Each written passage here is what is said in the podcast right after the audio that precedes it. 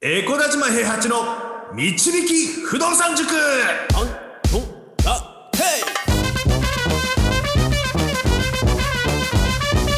この番組は私エコダ島平八と不動産塾の右明かし担当 JJ でお送りします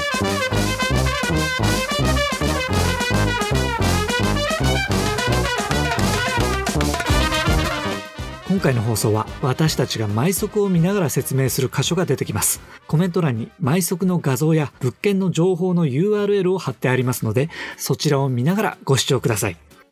その次に、えーっと、ダメだったっていうことで、えー次ね、ダメだったのがはい7月の、えー8月の6日にダメだったっていうふうになって、次8月の7日に、今、工作君が物件をあの発見して、で、その物件にちょっとあの当たってみようって話になります。ちょっと開けてみてもらってもいいですか？共有してもらっても。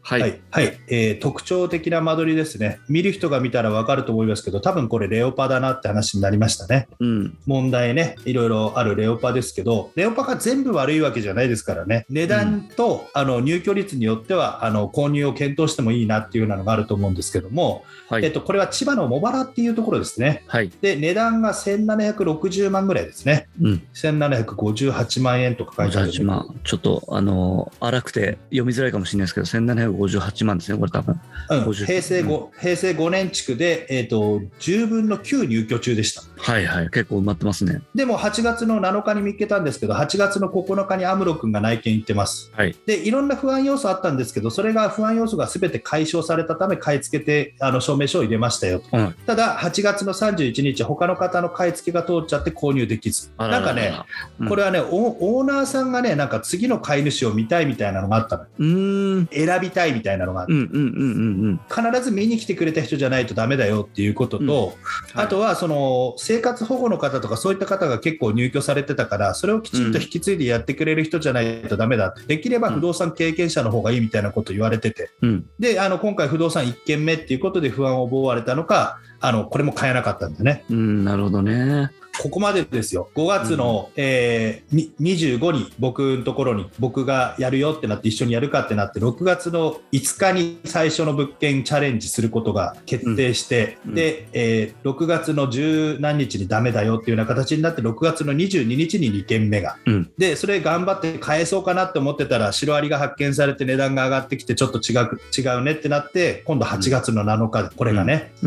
うん。で、えー、とそれがダメだったっていうことになって、じゃあちょっとあのここまで買えないっていうような形になったときに、うんあのきっちりじゃあ詰め将棋やってみようか。なぜかというと、一番最初に物件を当てたときに50%、60%だけど、回答が来てたじゃないですか。は来てましたね。融資が組めないわけじゃない、うん組めないわけじゃないんだったら、詰め将棋として戸建てを買ったら、もう少しいい条件で融資組めるんじゃないか、うんじゃああのみんなと同じように詰め将棋やってみようっていうことで、4件目の物件です。うん。じゃあ、行きますよ。はいはい、4件目の物件、こちらです。はい、えー、所沢駅徒歩20分、東村山市秋津の780万円の戸建てです。はい。これね、ちょっと間取り見てもらっていいですか？間取りちょっと大きくできるかな、そこ。はい。各部屋にね、1階に車庫があって、お風呂と洗面台があって、2階にダイニングキッチンと部屋、3階に2部屋っていうんだけど、これね、すべての部屋に鍵をつけるとシェアハウスになるような感じの間取りだったんですよ。なるほど。確かに。そう。で、現況を、しかも社会人3人組の男性が住んでたんですよね。うーん、シェアハウスしてたんですね。シェアハウスしてたんですよ。で、8.5万で貸してるんだけど、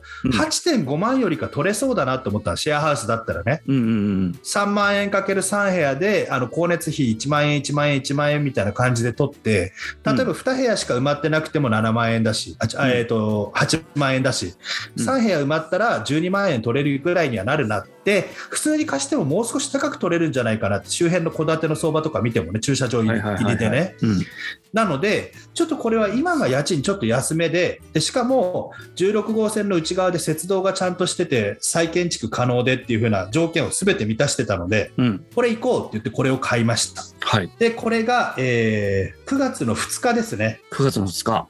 じゃあ、にもうあ物件会ってから3ヶ月ちょいですね。そうだね、3ヶ月ちょいでね、9月の2日にこの物件を買って、9月22日に決済しました。おお。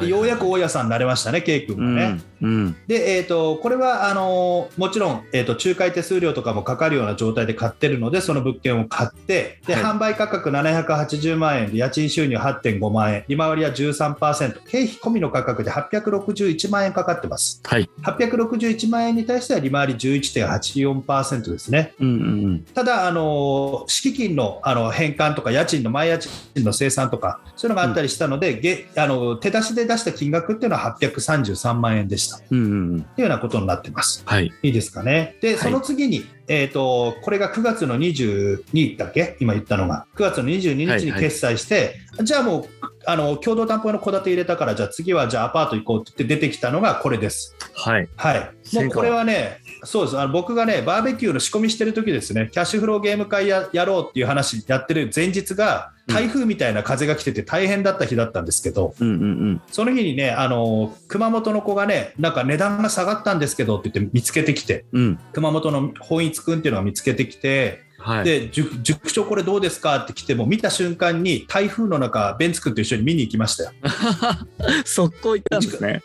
もううちから20分ぐらいで行けるところだったんで、すぐ行くわって言って、すぐ見に行って、うん。でえ見た瞬間、あこれはいいねって買いましょうっていう風な話をして、いろいろあるんですよ、あの理由は。理由はいろいろあるんですけど、もうこれは絶対に行くべきだなって思ったので、うん。行きましょう、もうバーベキューの仕込みしてる最中ですよ、おでんおでんの具とかなんかをやったりしてる最中に、うん。大雨の中でもうパッと見に行って、じ物件出てきたら見に行った、でもこれすぐ買い付け入れようって言って、買い付け入れてもらってます。で、あの、10月の1日に僕が見に行って、10月の2日に、えっ、と、入居者の属性とか、いろんなあの問題点についてあの確認を取ってもらってます。はい。聞き取りをね。で、大きな問題が、あのそこでも確認されなかったので、買い付け証明書を入れて、同時に三井トラストに融資打診しました。うんで、トラストにあの今度打診するときに、あの戸建て買ってますから、うん所沢でね、秋津でね。はい。うん。でそれを共同担保に入れますよっていうことで、あのその共同担保の物件のこともあの一緒にあのやってくれっていうことで、えー、と審査に出して、10月の8日には仮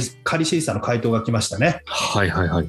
で、仮審査の結果、なんとはい物件価格の90%、わー金利3.9%、融資期間30年で、えー共同担保で戸建てを入れれば組みますよというふうな話になりました。すごい。はい、これあの現状満室ですからね、満室でいいなと思ったのが、あの 5DK かなんかの戸建てがついてたんだよね。この下についてるやつですね。そうそうそう貸家間取り。うん、貸し家とアパートがあの隣同士で建ってて、貸し家とアパート両方ついてこの値段でって、合計の利回りがこんくらいですよ、いやー、これいいなー満室で、しかもね、あのアパートの2階で、お風呂場がちょっと、なんていうの、あの崩れてたあの、水が漏れちゃうから、お風呂場が使えない状態で家賃2万円ぐらいで貸してたんだよね。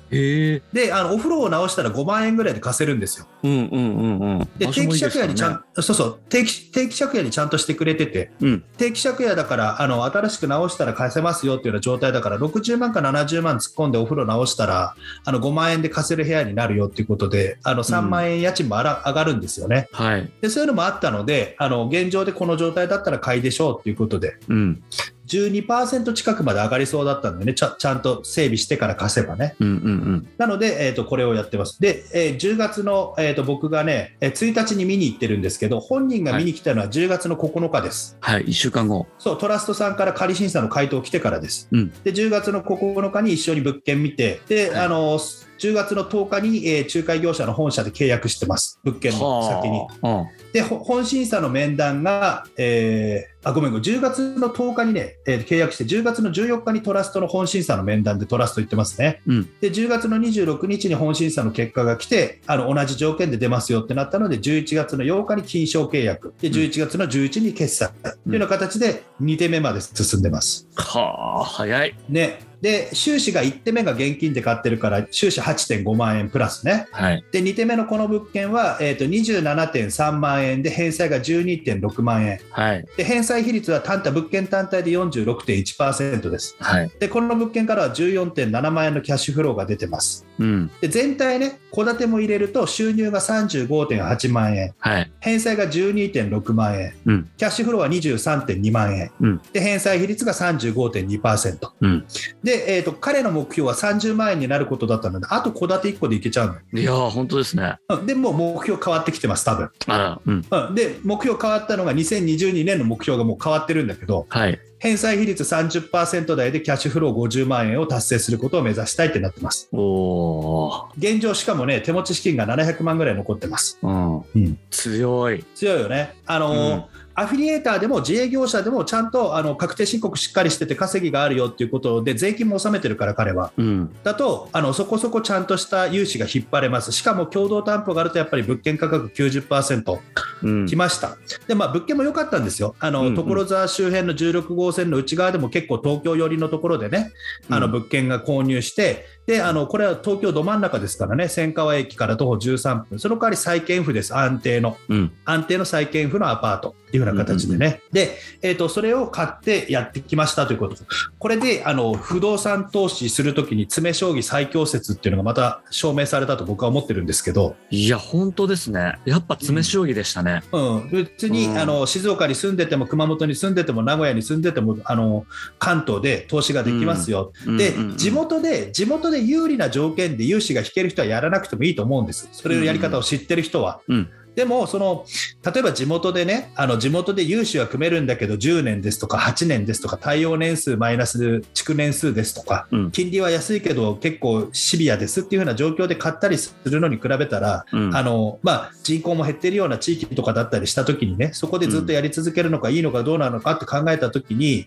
今、うん。東京一人勝ちの状態ですから、基本的には、うん。人口の流入数だったりとか、そういったところでね。うんで都心で債権府だろうがなんだろうが物件買ってやっていきましょうとかいうのがあのできなくはないよと、うん。いいじゃないですか。ボロやりたい人はボロやれば。うん。で50万60万で物件買えてねうん。自分で直しに行って週末かけて行って家族との時間を減らしてあの直しに行ってで、うん。あのききれいに直して入居付けができてそれを10個ぐらい買えば家族との時間がまた取れるようになりますよ。うん。でも僕のやり方は別に家族との時間減らさなくていいんですよ。うんうん基本的には。物件を探して買ってそれを担保に入れて買うっていうふうなことを繰り返す。2回繰り返す。2回繰り返すと大体サラリーマン年収と同じ分ぐらいの年収になる、うん。そこで融資が一旦止まる可能性がある、うん。でも融資が止まってもあのサラリーマンキャッシュフローと同じ金額が毎年貯金できるんだったらそこから現金でまた買い進めることができて、うん。現金で進めて買い進めて余震を回復したらまた融資が組めるようになったりするんです。うんうん急がなくていい、うん。頑張んなくていい、うん。物件を見る見つける努力だけはちゃんとしなきゃいけないけどねっていうことで、うんうん。で中所得サラリーマンだったり自営業者でもできた詰将棋ということで一応2021年の総括ということで。ちょっとね2本目ね少しあのやっぱり物件の事例出したので少し長くなってしまいましたけどはい。参考になったら嬉しいですね。はい。いやーこれ神回じゃないですか？こんな 情報出しちゃっていいですか？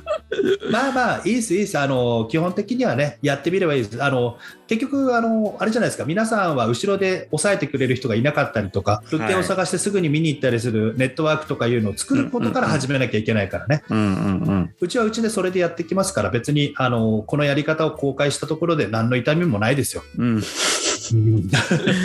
いやー素晴らしい。セミナー級ですね。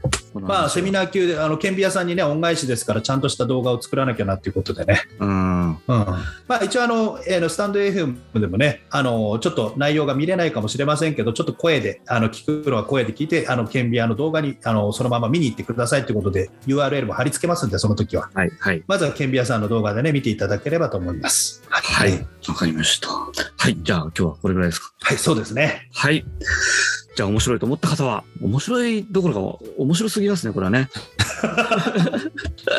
フォローお願いいたします。はい、お願いします。はいレターも受け付けておりますのでどんどん送ってください。お願いいたします。お願いします。はい、じゃあ塾長今日もありがとうございました。はい、ありがとうございました。不動産は富を導く算数だ。